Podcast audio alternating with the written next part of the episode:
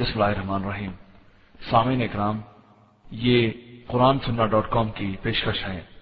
ہمارا انٹرنیٹ پر پتا ہے W W W dot Q U R A N S U N N A H dot com الحمد لله نحمده ونستعينه ونستغفره ونؤمن به ونتوكل عليه ونعوذ بالله من شرور أنفسنا ومن سيئات أعمالنا من يهده الله فلا مضل له، ومن يضلله فلا هادي له۔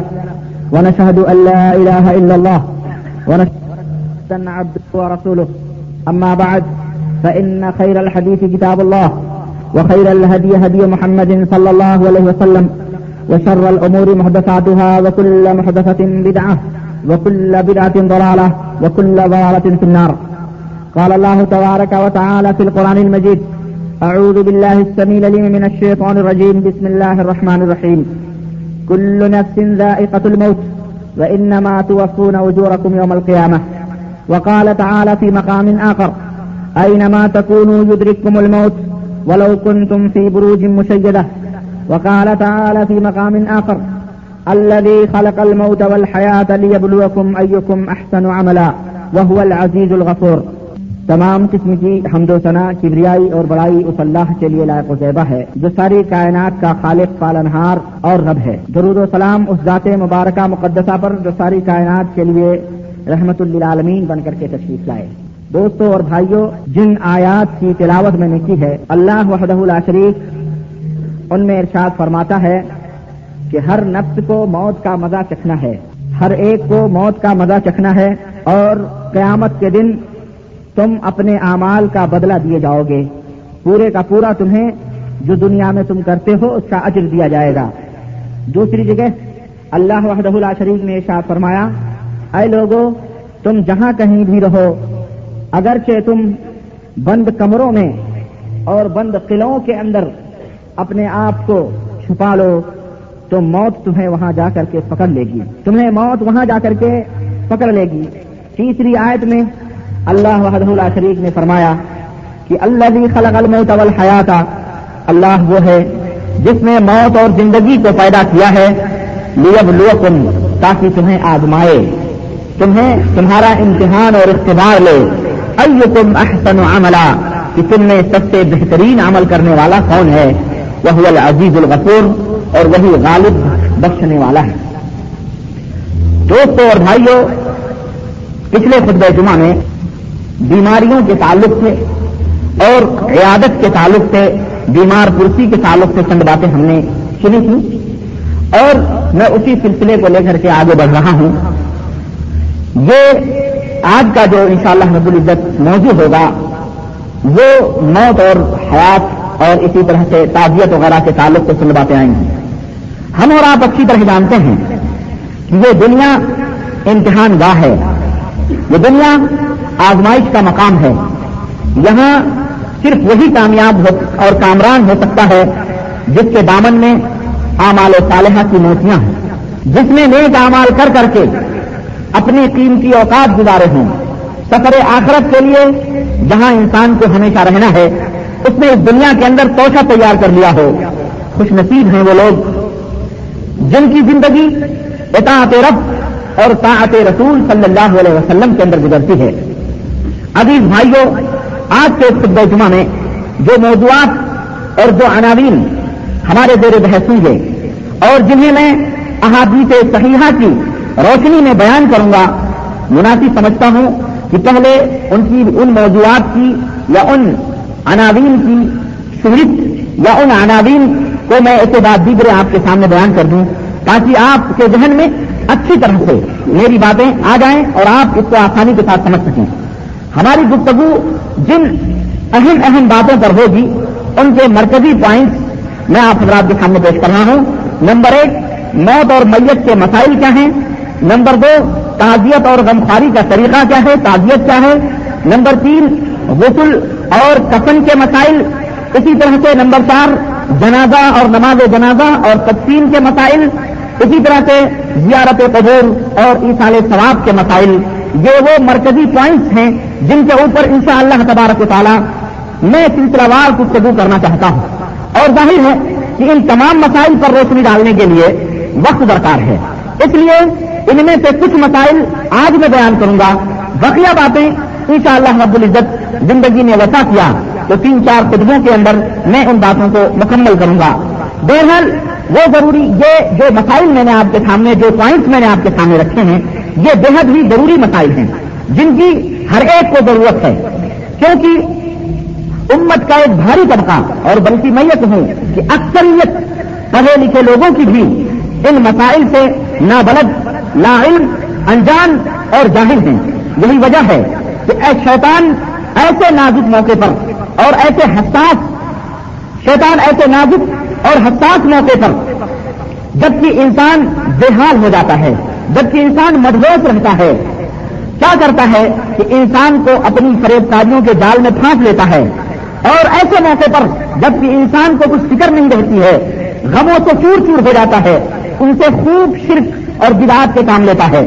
اگر میں یہ کہوں کہ دنیا میں، دنیا کے اندر جتنے بھی شرک اور بدعات رائج ہیں، ان میں نبے فیصد کا تعلق میت اور اس کے لوازمات اور جنازوں سے ہے۔ تو یہ بات مبالغہ سے خالی مبالغہ اس میں نہیں ہوگا انشاءاللہ رب العزت۔ اس کی وجہ کیا ہے؟ اس کی وجہ یہ ہے کہ انسانی زندگی میں دو واقعات بہت اہم ہوتے ہیں۔ ایک واقعہ پیدائش کا واقعہ ہوتا ہے، یہ بڑا ہی اہم واقعہ ہوتا ہے۔ اور دوسرا واقعہ موت ہے۔ اور پھر ان دونوں واقعات میں سب سے اہم اور خطرناک واقعہ موت کا ہے۔ موت سے پہلے بیماریاں آتی ہیں۔ موت سے پہلے بیماری کی حالت میں قسم قسم کے خوراکات قسم قسم کے بدعات، قسم قسم کے شرکیات اور رسم و رواج شروع ہو جاتے ہیں۔ آدمی جب بیمار ہوتا ہے، موت سے پہلے جب مرض اس کو پکڑتا ہے، وہیں سے شروعات ہو جاتی ہے بدعات کی اور شرکیات کی۔ اور ایک دفعہ اگر یہ چیزیں شروع ہو گئیں، ایک دفعہ جب آدمی اس الجھن میں اور اس دلدل میں پھنس گیا، تو پھر مرنے کے بعد بھی ایک لمبی مدت تک شرک اور بدعات کا سلسلہ چلتا ہی رہتا ہے۔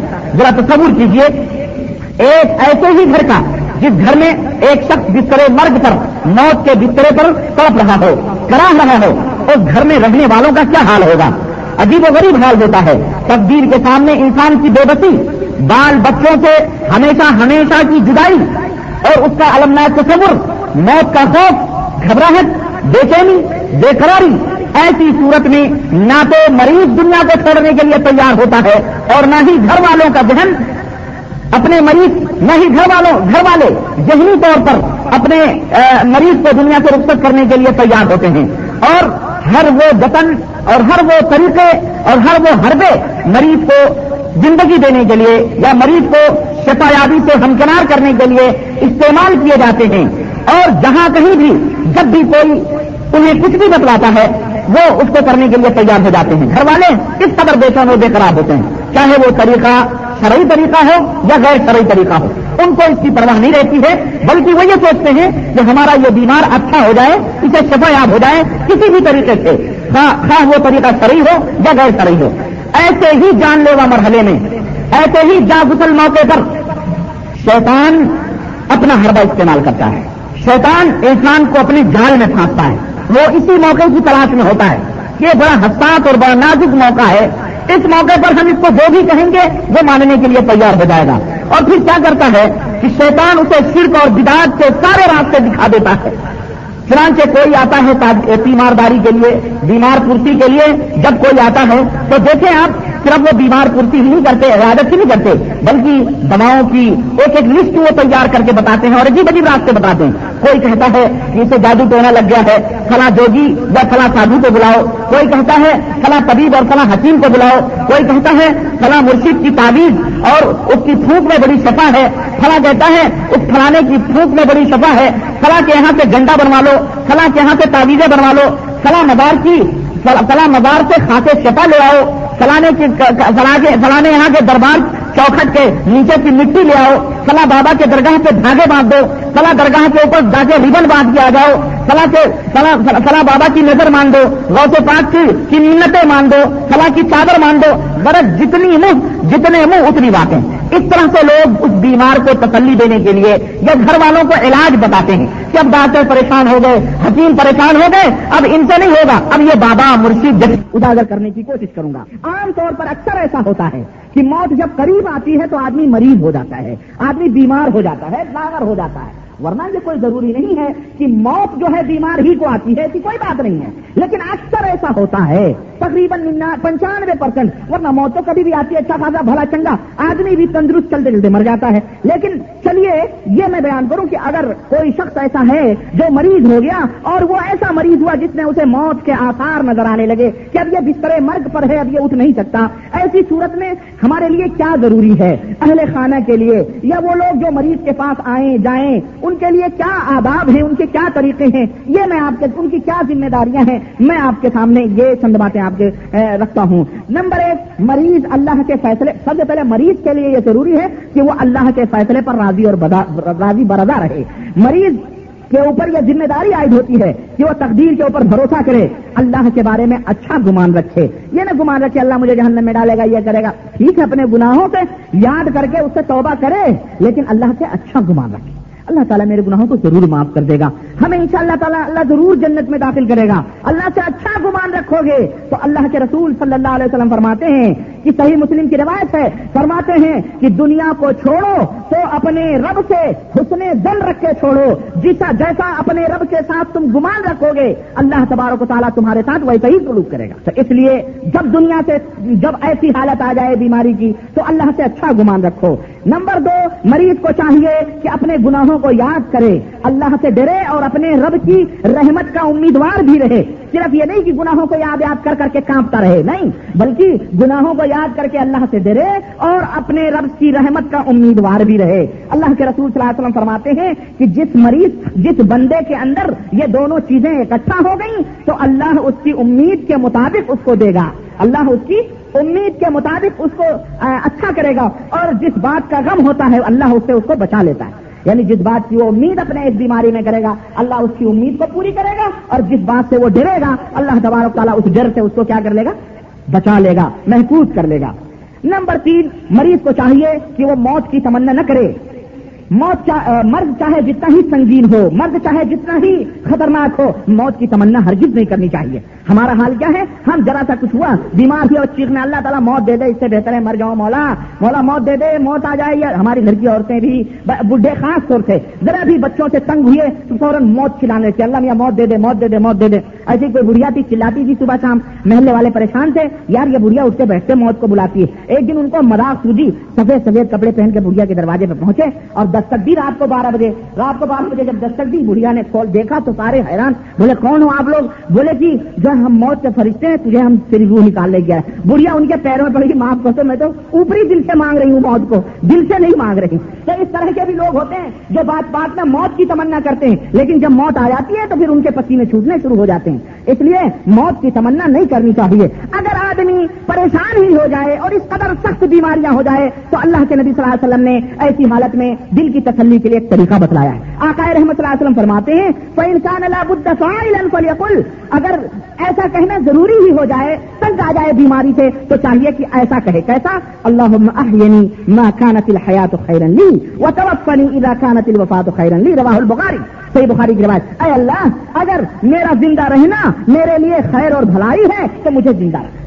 اگر میرا زندہ رہنا میرے لیے اچھا ہے تو مجھے زندہ رکھ اور اگر میرا مر جانا میرے لیے بہتر ہے تو مجھے تو وفات دے دے اس طرح کی دعا سمجھ آئی حدیث کی؟ اگر میرا زندہ رہنا میرے لیے اچھا ہے تو مجھے زندگی دے اور اگر میرا مر جانا میرے لیے بہتر ہے اے مولا تو مجھے اوپر اٹھا لے اس حدیث کو بخاری نے روایت کیا ہے تو اس اس, اس حدیث سے ہمیں یہ معلوم ہوا اگر کوئی تمنا کرنا ضروری ہے تو اس طرح سے تمنا کرے اسی طرح سے مریض کی ذمہ داری یہ بھی ہے نمبر چار مریض کی ذمہ داری یہ ہے بات سمجھ میں آ رہی ہے کہ نہیں آ رہی ہے؟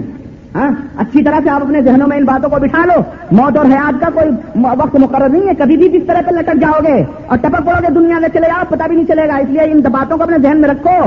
یہ اکثر اگر ملے مولانا بھی بےچارے نہیں جانتے ہیں۔ یہ علم آپ کو میں پہنچا رہا ہوں حدیث کی روشنی میں۔ یہ کوئی کسی واحد یا کسی خطیب یا اپنی طرف سے کوئی گڑی ہوئی باتیں نہیں ہیں۔ یہ ساری باتیں حدیث رسول صلی اللہ علیہ وسلم سے نچوڑ کر کے میں بیان کر رہا ہوں۔ کیونکہ اگر میں حدیثیں بیان کروں تو بڑی لمبی لمبی باتیں ہو جائیں گی۔ اس لیے میں چھانٹ چھانٹ کے آپ حضرات کے سامنے لاگے ان کو بیان کر رہا ہوں۔ یہ حدیثیں اس کو کوئی مائی کرنا جھوٹا بھی نہیں ثابت کرے گا۔ اور جو جھوٹا ثابت کرے وہ کافر بھی ہو جائے گا کیونکہ یہ نبی کریم صلی اللہ علیہ وسلم کی حدیث ہیں۔ یہ ہماری طرف سے یا کسی ملے مولوی حضرت جی کی باتیں نہیں ہیں یہ۔ سمجھ رہے ہیں میری بات کو؟ اس لیے آپ اپنے ذہنوں میں رکھیں۔ اسی طرح سے اگر اس کے ذمے لوگوں کے حقوق ہوں، قرض ہیں، دین ہیں، ادھار ہیں، کچھ بھی لیا دیا ہے، تو بقدر امکان ادا کر دیں اسی مرد کی حالت میں فلانے کا قرض ہے، فلانے کا قرض ہے، فلانے کا ادا کر دے جتنا ہو۔ اگر ادا نہ کر سکے، فرصت نہ ملے، تو وسیعت کر جائے۔ لکھ دے کہ ہم نے فلاں سے قرض لیا، فلاں سے لیا، فلاں سے لیا، تاکہ مرنے کے بعد بچے مکر نہ جائیں۔ دس دس ہزار لے لے کے کھا گیا اور مر گیا۔ بیٹوں کے پاس لسٹ پہنچی، تیرا بات اتنا لیا تھا۔ بیٹوں نے انکار کر دیا، ہم نہیں دیں گے۔ جاؤ مجھے خبر کھود کے۔ ہمارے باپ نے دیا تھا ہم نے تھوڑی اس طرح اس لیے لوگوں کا حقوق ہے یہ، لوگوں کے حقوق ہیں، انہیں ادا کر دینا چاہیے وسیعت کر دینا چاہیے، نمبر پانچ، اور یہ وسیعت یہ نہیں کہ جب گرگرے کے عالم میں ہو تب کہے فلاں عبد الرحمان کا میں نے دس ہزار لیا ہے، نہیں، بلکہ یہ وسیعت جلدی کرنی چاہیے۔ لکھ کر کے رکھے رہے کہ میرے مرنے کے بعد یہ یہ فلاں فلاں کے یہ قرض ہیں، ان کو ادا کر دیا جائے نمبر چھ، مریض کے لیے یہ بھی ضروری ہے کہ غیر وارث جو غیر وارث لوگ ہیں یعنی ماں، باپ، بچے، اولاد، بیوی، ان کے علاوہ جو رشتہ دار ایسا اور قارب ہیں وسیعت کرے تو ان کے لیے وسیعت کرے کہ میری اتنی جائیداد ہے، ہمارے فلاں کو اتنا دے دینا، ہمارے چچا کو اتنا دے دینا، ہمارے فلاں کو اتنا دینا، ہمارے بھانجے یعنی وسیعت غیر رشتہ داروں کے لیے کرے۔ اپنے رشتہ داروں کے اپنے ورثہ کے لیے جو وارث بننے والے ہیں مطلب بیٹا ہے، بیوی ہے، ماں ہے، ان کے لیے وسیعت کرنا جائز نہیں ہے۔ کیوں؟ ان کو تو حق ملنے والا ہے مرنے کے بعد۔ اور مرنے والے مرنے کے بعد انہیں تو ملنے والا ہے۔ تو ان کے لیے وسیعت کرنا جائز نہیں ہے۔ اور اگر وسیعت ہی کرے اولاد کو کچھ دے تو سب کے ضروری ہے کہ سب کو برابر برابر دے۔ یہ نہیں کہ کسی کو دس دے دیا تو دوسرے کو ایک ہی پیٹر کھا دیا، نہیں۔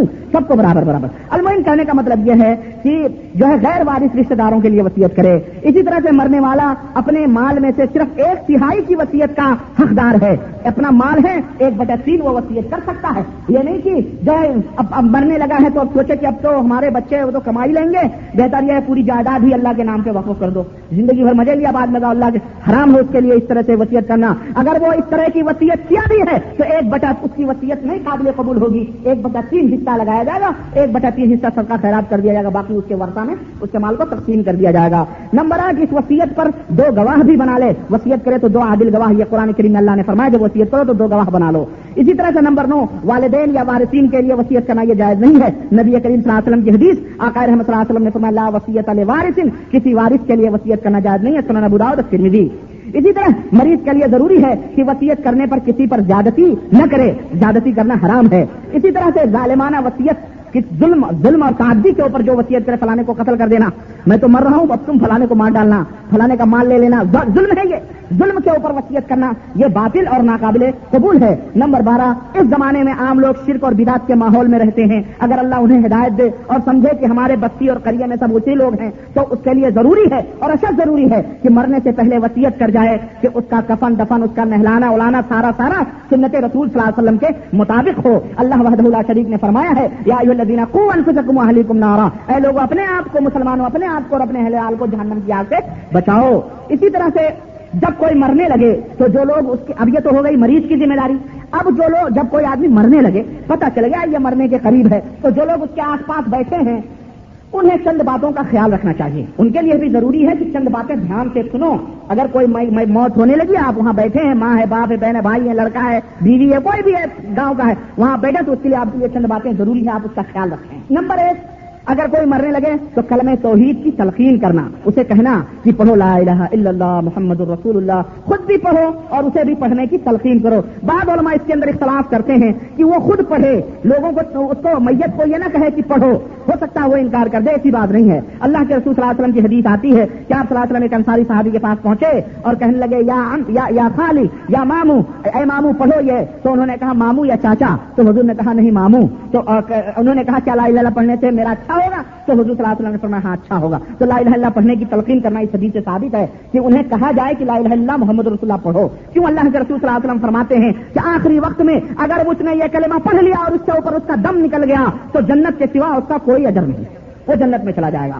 اس لیے اس کو جو ہے یہ یہ کلمہ پڑھانا چاہیے۔ یہ ان لوگوں کی ذمہ داری ہے جو میت کے قریب بیٹھے ہوئے ہیں، جو مریض کے قریب بیٹھے ہیں، جو مرنے کے قریب ہے۔ نمبر دو، اللہ کے رسول صلی اللہ علیہ وسلم نے اس کی دلیل ابو حریرا کی روایت مسلم شریف کے اندر موجود کہ لکھ نو موتا لا الہ الا اللہ اپنے مردوں کو، مرنے والوں کو لا الہ الا اللہ کی تلقین کرو۔ نمبر دو جو لوگ وہاں موجود ہیں، ان کے لیے ضروری ہے کہ مردے کے اس میت کے حق میں دعا کریں اور صرف اچھی اچھی بات بیٹھ کر کے اس کے سرحانے کریں۔ یہ نہیں کہ پرانی دشمنیاں پھرانے کی جائیداد اتنی تیری جائیداد اتنی، دنیا بھر کی گپ پھڑا کے وہاں کریں۔ اللہ کے رسول صلی اللہ علیہ وسلم فرماتے ہیں ادا اگر تم مل مریدا ابل میتا سکول خیرن فین الملائکہ تقولون رواہ مسلم۔ اللہ کے نبی صلی اللہ علیہ وسلم فرماتے ہیں، مریض کے پاس، میت کے پاس جاؤ تو اچھی اچھی باتیں کرو، ان کے لیے دعا کرو۔ اس لیے کہ فرشتے جو کچھ بھی تم کہتے ہو، ان باتوں کے اوپر آمین کہتے ہیں۔ ایسے موقع پر۔ اس لیے مریض کے پاس بیٹھ کے اچھی اچھی باتیں کرو۔ اسی طرح سے مریض یا میت کے پاس جو ہے بعض لوگ کہتے ہیں مریض اب آخری وقت ہے۔ بلا حافظ جی لوگوں کو بلا پانی کو، ڈھکانے کو، چلو سوریا سن پڑھا سوریا سن پڑھاتے ہیں۔ سورہ یاسین پڑھتے ہیں، اس کا منہ قبلے کی طرف کر دیتے ہیں۔ یہ تمام سب بدعات ہیں، خرافات ہیں۔ اللہ کے رسول صلی اللہ علیہ وسلم سے کوئی ایسی روایت ثابت نہیں ہے۔ اور اس سلسلے میں جتنی بھی ایک دو روایتیں ٹوٹی پھوٹی آئی ہیں، وہ سب گڑی ہوئی اور موجود اور ضعیف روایتیں ہیں۔ اس لیے یہ تمام سب چیز نہیں کرنا چاہیے۔ حضرت سعید ابن مسیب رحمۃ اللہ علیہ مشہور تابعی ہیں، جنہوں نے صحابی رسول صلی اللہ علیہ وسلم کو دیکھا ہے، ان سے ان کے شاگرد ہیں۔ وہ کہتے ہیں، جب کوئی شخص ایسا کر دیتا تھا کہ مرے ہوئے آدمی کا منہ قبلے کی طرف کر دیتا، تو کہتے کیا وہ مسلمان نہیں ہے؟ زندگی بھر تو مسلمان تھا، اب تم اس کا مقبلے کی طرف کیا ضرورت ہے؟ اس کے کرنے کی تم فالتو چیزیں، ہے نا؟ عمر تو ساری کٹی، اس کا بتا میں مومن، آخری وقت میں کیا خاک مسلمان ہو گیا؟ مرنے کے بعد قبلے کی طرف منہ کرنے سے آ جائے گا۔ زندگی بھر تو کبھی قبلے کی طرف منہ بھی نہیں کیا، ہے نا؟ ایک آدمی کا بیل کسی گاؤں میں چلا گیا، گاؤں والے سارے کے سارے پریشان۔ اب اس بیل کو مارنے لگے مارنے لگے۔ جس کا بیل تھا اس کو بلایا۔ کہنے لگا بھائی تیرا بیل آیا۔ بولے، بھائی صاحب، غلطی ہو گئی۔ غلطی ہو گئی، زندگی بھر میں نے تو، میں نے تو اس میں قدم ہی نہیں رکھا مردود پتہ نہیں کیسے چلا گیا مسجد کے اندر۔ مجھ سے غلطی ہوئی، مجھے معاف کرنا۔ تو ایسی چیزیں ہوتی ہیں جس نے کبھی زندگی میں قبلے کی طرف رخ بھی نہ کیا ہو۔ مرنے کے بعد قبلے کی طرف رخ کرنے سے بخشی ہو جائے گی ان کی۔ یا وہ جو سورہ عادل پڑھنے سے یہ تمام سب چیزیں بکواس ہیں، بیکار ہیں۔ ان کی کوئی ہمیں بلکہ بجائے سواب کے سے عذاب ہی ہوگا۔ اس لیے ان تمام سب چیزوں سے آدمی کو بچنا چاہیے۔ اسی طرح سے جب انسان کی روح پرواز کر جائے، اب اتنا تو ہو گیا ان لوگوں کے لیے جو حاضر ہے وہاں پہ۔ جب انسان کی روح پرواز کر جائے، مر جائے وہ بندہ، تو اب کیا جو وہاں حاضر ہیں، ان کی کیا ذمہ داریاں ہیں؟ وہ کیا کریں؟ بات سمجھ میں آ رہی ہے؟ سب پوائنٹ آ رہے ہیں ذہن میں؟ اچھی طرح سے بٹھا لیں۔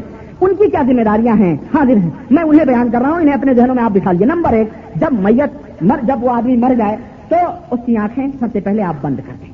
اس کی آنکھیں بند کر دیں اور اس کے لیے دعا کریں۔ اور نمبر تین، میت کے سارے جسم کو کپڑے سے ڈھک دیں۔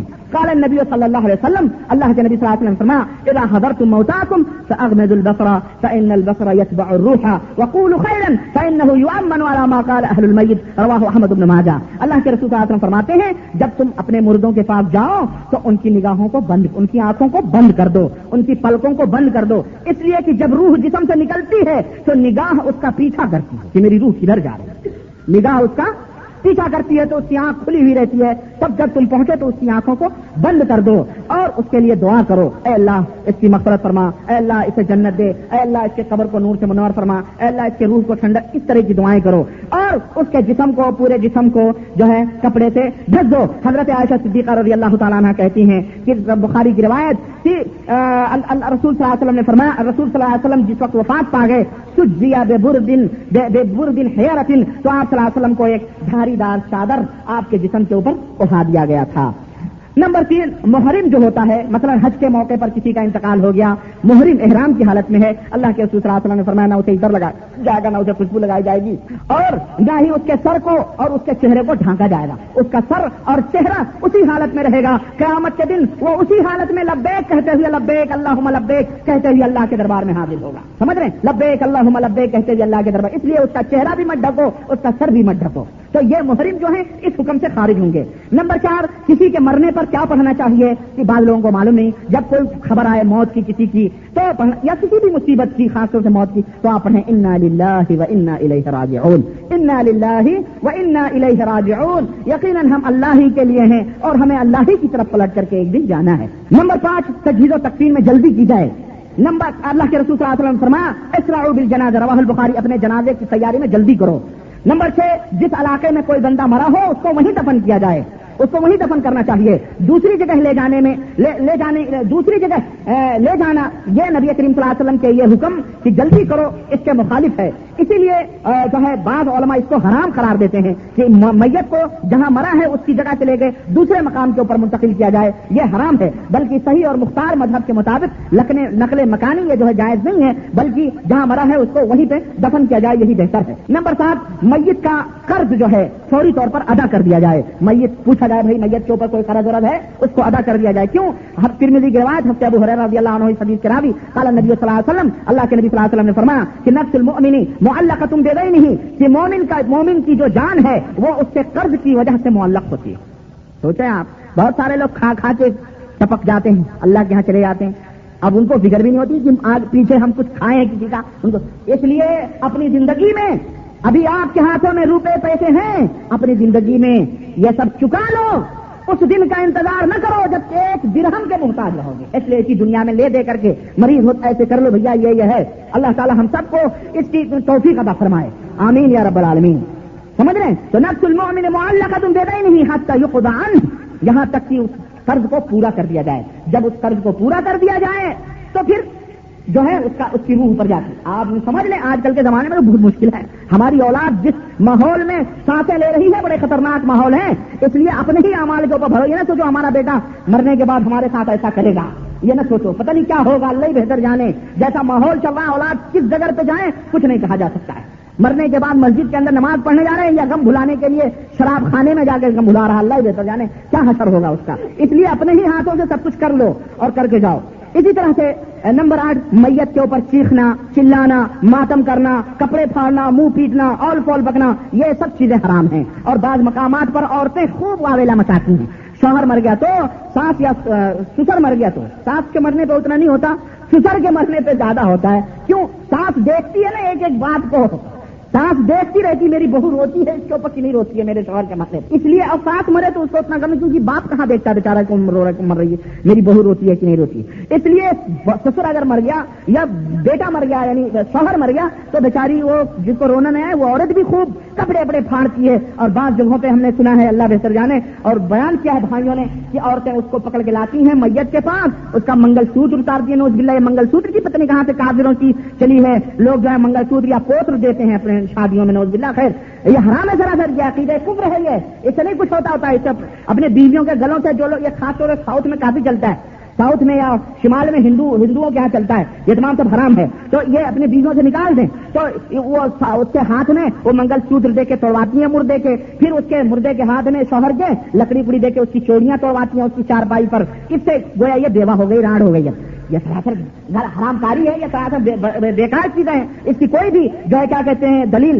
قرآن و سنت کے اندر نہیں ہے۔ یہ تمام سب کافروں اور ہندوؤں سے آئی ہوئی رسم و رواج ہے۔ یہ سب طریقے غلط ہیں۔ یہ مسلمانوں کے طریقے نہیں ہیں۔ حضرت عبداللہ ابن مسعود رضی اللہ تعالیٰ عنہ کے بعد اللہ کے رسول صلی اللہ علیہ وسلم فرماتے ہیں کہ لئی سمن من ضرب الخدود وشق الجيوب ودعا بدعوى الجاهليه اسی طرح سے یعنی روا متفق علیہ، صحیح بخاری، صحیح مسلم کی روایت اللہ کے رسول صلی اللہ علیہ وسلم فرماتے ہیں کہ جو شخص اپنے منہ کو پیچھے، اپنے گریبان چاہ کرے، کپڑے پھاڑے اور جاہلیت کے دعوے کرے، وہ ہم میں سے نہیں ہے یعنی وہ کافر ہے، وہ ہماری راہ سے ہٹا ہوا ہے۔ اسی طرح مغیرہ ابن شعبہ کی روایت متفق علیہ، صحیح بخاری، صحیح مسلم کے اندر نبی صلی اللہ علیہ وسلم نے فرمایا ان نحو منی علیہ یعذب بیمانی علیہ. یعنی جو شخص نوحہ کرے، اس کے نوحہ کرنے کی وجہ سے اس میت کو کیا ہوتا ہے؟ عذاب دیا جاتا ہے۔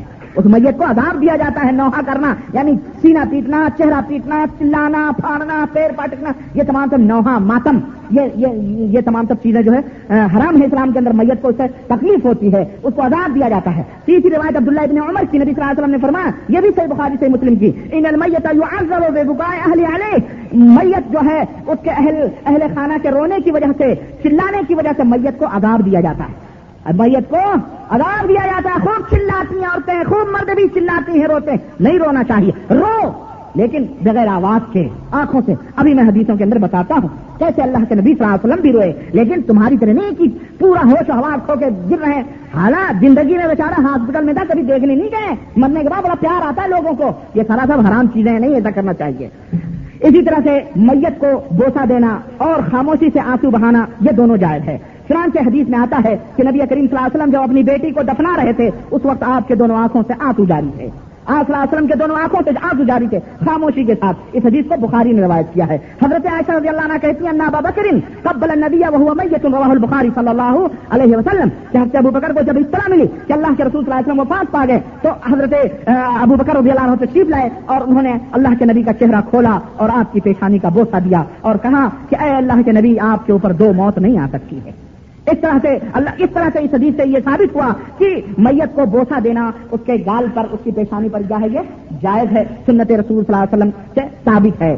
اسی طرح سے اللہ کے رسول صلی اللہ علیہ وسلم نے فرمایا ایو امرات مات لها ثلاثه من الولد كانوا حجابا من النار قالت امراه واثنان، قال واثنان رواه البخاري ایک عورت نبی کریم صلی اللہ علیہ وسلم نے بیان دیا۔ اللہ کے رسول صلی اللہ علیہ وسلم نے فرمایا عورتوں کی مجلس میں کہ جس کسی عورت کے تین بچے مر جائیں جس کسی عورت کے تین بچے انتقال کر جائیں، مر جائیں، تو جہنم کے وہ جہن، جو قیامت کے دن وہ تینوں بچے اسے جہنم سے محفوظ کر لیں گے، اس کو بچا لیں گے، سمجھ آئی؟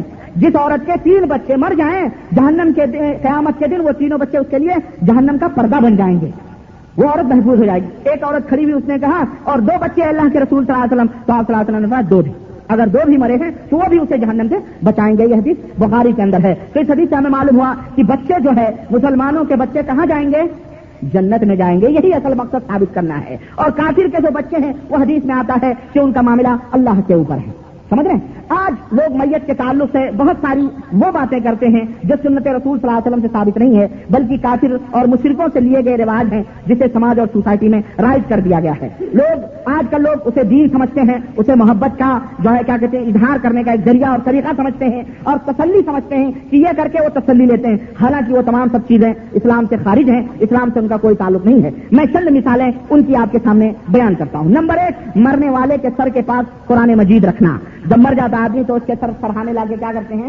قرآن مجید رکھتے ہیں۔ تو زندگی میں انگوٹھا چاپ مرنے کے بعد وہ قرآن مجید لا کے رکھتے ہیں۔ اور سوچتے ہیں اس سے اس کی بخش ہو نوز بلّہ یہ نبی کریم صلی اللہ علیہ وسلم کی کوئی حدیث، کوئی طریقہ اسلام کا نہیں ہے۔ نمبر دو مرنے کے بعد اس کے پاس سورہ یاسین پڑھنا۔ کہتے ہیں جی سورہ یاسین پڑھو، اس سے مردے کی کچھ نہیں ہوتا ہوتا، سورہ یاسین پورے قرآن پڑھ ڈالو تم۔ وہ گھول کے پلا ڈالو۔ جیسا اس کا عمل ہے، ویسا قیامت کے دن اس کو اٹھایا جائے گا، سمجھ رہے ہیں؟ اس لیے یہ صرف سفل تسلیاں ہیں۔ جیسے بچوں کو کھلونا دے کے بہلاتے نا، ایسے بےچارے یہ خاندان اجزاکاری یہ بدتی لوگ خاص طور پہ کھانے پینے کے لیے بےچارے یہ دھندے بنائے ہوئے ہیں۔ قرآن پڑھ دو، قرآن رکھ دو، سورہ عظیم پڑھ دو حافظ جی کو بڑھاؤ سورہ عظیم پڑھیں۔ اب جان نکل رہی جان نکل رہی ہے۔ تو کیا ہوا؟ سورہ عظیم پڑھنے سے بند ہو جائے گی؟ نہیں، کچھ نہیں ہوتا، یہ سب غلط ہے۔ نمبر تین، مرنے والے کا منہ قبلے کی طرف کرنا، یہ بھی غلط ہے۔ نمبر چار، مرنے والے کے ناخن یا ناک کے نیچے کے بال صاف کرنا، یہ جو ہے غلط ہے، جائز نہیں ہے۔ اسی طرح سے نمبر پانچ، میت کے اوپر نہا خانی کرنا، یہ بھی غلط ہے۔ نمبر چھ، یہ عقیدہ رکھنا کہ جمعے کے روز مرنے والے کو ایک یا دو گھڑی کے بعد کبھی عذاب نہیں ہوگا۔ یعنی جو لوگ یہ کہتے ہیں کہ مرنے کے بعد جو شخص جمعے کے دن مرے، اسے ایک یا دو گھڑی عذاب ہوتی ہے، بقیہ کبھی عذاب ہی نہیں ہوتا۔ یہ اللہ کے رسول صلی اللہ علیہ وسلم سے ایسی کوئی حدیث ثابت نہیں ہے۔ نمبر سات میت کی چارپائی کے ارد گرد بیٹھ کر ذکر الہی کرنا۔ میت کے چارپائی کے ارد گرد بیٹھ کے درود پڑھ رہے ہیں، کلمے پڑھ رہے ہیں، سبحان اللہ الحمد للہ پتہ نہیں کیا کیا پڑھ رہے ہیں بیٹھ کے۔ یہ عورتیں خاص طور سے کرتی ہیں، لا الہ الا اللہ، محمد کرتی رہتی ہیں۔ یہ تمام سب چیزیں بدات ہے اس کا کوئی بھی ثبوت اللہ کے رسول صلی اللہ علیہ وسلم سے نہیں۔ اگر آپ یہ بات کریں گے تو کہیں گے یہ تو اچھی بات ہے۔ کلمہ پڑھنا ضرور پڑھنا، ذکر کرنا کوئی بری بات ہو رہی نالائق اور ظالم، تجھے کیسے معلوم ہوا یہ اچھی بات ہے کہ اللہ کے زمانے میں میت نہیں ہوئی؟ اللہ کے اللہ کے نبی کی بیٹی کا انتقال نہیں ہوا؟ اللہ کے نبی کے صاحب دادوں کا انتقال نہیں ہوا؟ کہ اللہ کے نبی صلی اللہ علیہ وسلم کے صحابہ نے؟ یا اللہ کے رسول صلی اللہ علیہ وسلم نے؟ یہ تمام سب امال کیے ہیں؟ نہیں کیے ہیں تو تو کون ہوتا ہے اس عمل کو اچھا کہنے والا؟ اگر یہ عمل اچھا ہوتا صحیح ہوتا تو ہمارے نبی صلی اللہ علیہ وسلم جنہوں نے ایک ایک بات ہگنے مودنے تک کی ہمیں بتلا کے گئے جو ہمیں جنت سے قریب کر دیں اور جہنم سے دور کر دیں ہمارے آقا نے وہ سب بتلا دیا۔ تو یہ یہ, یہ, یہ چھوڑ دیتے۔ اگر تو یہ کہتا ہے یہ اچھی چیزیں ہیں تو گویا تو اس بات کا دعویٰ کرتا ہے کہ اللہ کے نبی کو نوز باللہ اس کا علم نہیں تھا۔ تجھے بعد میں علم ہوا۔ تجھے بعد میں علم ہوا۔ یا نوز باللہ اللہ کے نبی جانتے تھے انہوں نے اپنی امت کو یہ اچھی بات بتلائی ہی نہیں نوز باللہ۔ تو یہ سرادر بداس ہیں۔ شرک ہے اور حرام ہے، یہ سب نہیں کرنا چاہیے۔ اسی طرح میت کے اسی طرح نمبر آٹھ مرنے والے کے اوپر صرف فاتحہ خانی کرنا۔ فاتحہ خانی ہو رہی ہے میت کے لیے۔ پڑھ رہے ہیں ایک سے خفادار ہیں بےچارے جتنی مالدار آدمی ہے اتنی گروپ آ رہے ہیں۔ ٹیمیں آ رہی ہیں فلانے مدرسے کیا وہ محبوب سبحانی ہے وہ گوتی مدد عالم گوتیا قادریہ ہے، اور ہر مدرسے چندے والا تھا بھائی، چندہ دیتا تھا۔ اس لیے غریب النماز مدرسے کا، فلانے مدرسے کا ڈھنگا سب آ رہے ہیں اور لوٹ لوٹ کیونکہ انہیں ملنے والے نا بعد میں۔ سوئم دوئم چہلم چار سب ہوگا۔ جب نہیں آئیں گے تو انہیں کون بلائے گا بیچاروں کو؟ بعض لوگ کہتے ہیں کہ سپارے مسجد میں رکھ دو۔ کیوں؟ مردوں کے اوپر پڑھے جاتے ہیں، اس سال ثواب ہوتا ہے۔ سپارے رکھنے سے اشارے ثواب سمجھتا ہے یہ۔ میں بتاؤں گا ان شاء اللہ تعالیٰ وہ سب موضوعات ہمارے ہماری خطبے میں انشاءاللہ آئیں گے۔ تو یہ میں بتا رہا ہوں کہ یہ میت کے تعلق سے۔ اسی طرح سے مرنے پر نعت خانی کرنا اور اس کی اجرت وصول کرنا۔ بعض لوگ باقاعدہ کرائے پہ بلائے جاتے ہیں، نعت خانی کرتے ہیں، اس کی تعریفیں کرتے ہیں اور باقاعدہ وہ پیسے لیتے ہیں گھر والوں سے۔ نمبر دس جو ہے راہداری یعنی میت سے راہداری ایک رسم چلتی ہے۔ میت کے اٹھانے سے پہلے غلے ساتھ رکھنا اور تدفین کے بعد اسے غربا میں تقسیم کرنا۔ میت کو جب تک غلہ ولہ شکر چاول، نمک اور مرچی اور دال اور گیہوں سب ساتھ میں جاتا ہے، قبرستان اور بےچارے گاؤں کے فقیر، مسکین، دور دور سے آتے ہیں اور بیٹھ جاتے ہیں کہ لائن میں اور سب کو بعد میں تدفین کرنے کے بعد میں بعد میں تقسیم کیا جاتا ہے۔ یہ رسم بھی سراسر غلط ہے اور یہ نبی کریم صلی اللہ علیہ وسلم سے ثابت نہیں ہے۔ نمبر گیارہ، مرنے والے کے پاس سورہ بکرا پڑھنا۔ نمبر بارہ، ہیلے کی رسم کرنا یعنی میت اٹھاتے وقت میت پر قرآن مجید رکھنا اور رکھنے سے پہلے اس کے برابر غلہ یا پیسے تول کے مولوی صاحب کو مولوی صاحب کو نظر کرنا یہ مولوی صاحب کے لیے بےچارے اوساف الناس، لوگوں کی گند میل کچیل کھانے والے مولوی ہمارے یہاں کے بیچارے نیاز پاتی اور ساتھ کو صدقہ خیرات یہ لوگ کھاتے ہیں نا، ان کو دینا۔ پہلے میاں فقیر کھاتے تھے، اب بیچارے یہ صدقہ خیرات مولویوں کو جانے لگے۔ اس لیے ان سے جلتے بھی ہیں یہ لوگ۔ جو بےچارے تھوڑے پڑھے لکھے ہوتے تھے۔ نمبر تیرہ، بیوی کے مرنے پر شوہر کے لیے بیوی کو غیر محرم کرا دینا۔ بیوی شوہر مر گیا، اب بیوی اس کا منہ نہیں دے سکتی، اس کو چھو نہیں سکتی، اس کے قریب نہیں جا سکتی۔ ہمارے یہاں کے ملوں نے پتوا لگایا، وہ غیر محرم ہو گئی۔ خلاص اب اس کے قریب جانا حرام۔ یہ سراسر نبی کریم صلی اللہ علیہ وسلم سے سب کوئی ثبوت نہیں ملتا ہے۔ نمبر چودہ، بال مڈانا۔ بالوں کو پراگنڈا بال مڈا لینا۔ جیسے ہندو لوگ کرتے ہیں، بالوں بال مڈا لیتے ہیں۔ یا بالوں کو پراگنڈا کر لیتے ہیں۔ چند دنوں تک میت پر اظہار افسوس کی خاطر یہ تمام چیزیں کرنا۔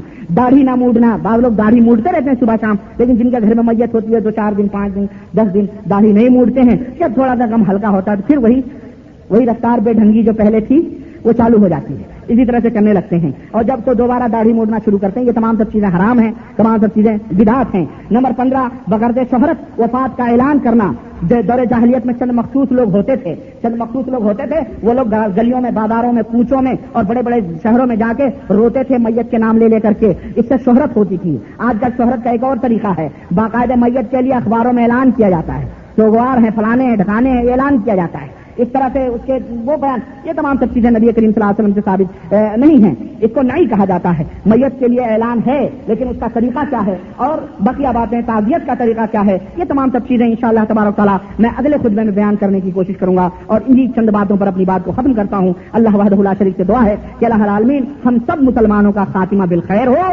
ہم سب کو اللہ رب العزت، ہم ہم، ہمیں موت آئے تو لا الہ الا اللہ محمد الرسول اللہ پڑھتے ہوئے آئے۔ اللہ العالمین، ہم تمام مسلمانوں کے گناہوں کو معاف فرمائے۔ ہم نے جو مریض ہیں اللہ العالمین، انہیں شفا یابی عطا فرمائے۔ بلدیا کیمپ کے رئیس المراقبین جو ہیں، بھائی ہمارے افضل صاحب، وہ بیمار ہیں اللہ العالمین، انہیں شفا یابی عطا فرمائے۔ اور اللہ العالمین، انہیں کلی طور پر شفا یابی عطا فرمائے۔ اور جتنے بھی ہمارے مریض بھائی ہیں، ہاسپٹلوں میں یا کہیں بھی گاؤں میں، بستیوں میں، اپنے ملکوں میں اللہ العالمین، سب کو شفا یابی عطا فرمائے۔ اور ہم سب کو صحت و تندرستی سے اللہ العالمین نمازے آمین۔ یا رب العالمین بارک اللہ لنا ولکم فی القرآن العظیم۔ ونفعنا وإياكم بالآيات والذكر الحكيم إنه تعالى جواد كريم ملك بالرؤوف